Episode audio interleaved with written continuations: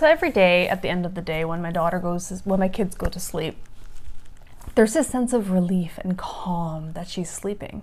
But then immediately I start to miss her. And it's parenthood is a really really funny thing because it's like simultaneously experiencing the oxymoron of fear of, of feelings.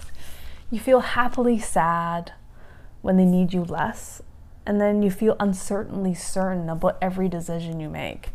And with the time spent, it's like there's not really a right amount of time that I spent with my kids because when I spend too much, then I just want them to go to sleep. And when if I spend too little, then I feel guilty for not spending enough time with them.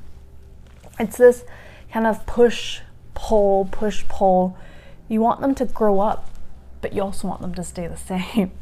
You know, it, it's this funny thing about parenthood because you you can't live your life through your children, but you have to consider them through every decision you make in life.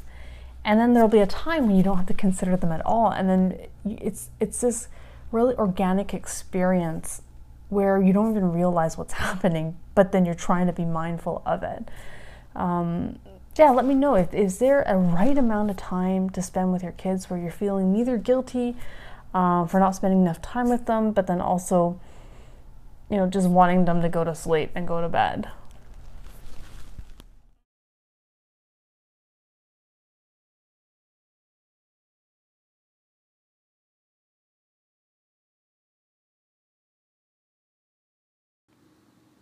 Hey guys, it's Catherine here. Thank you so much for listening to my podcast.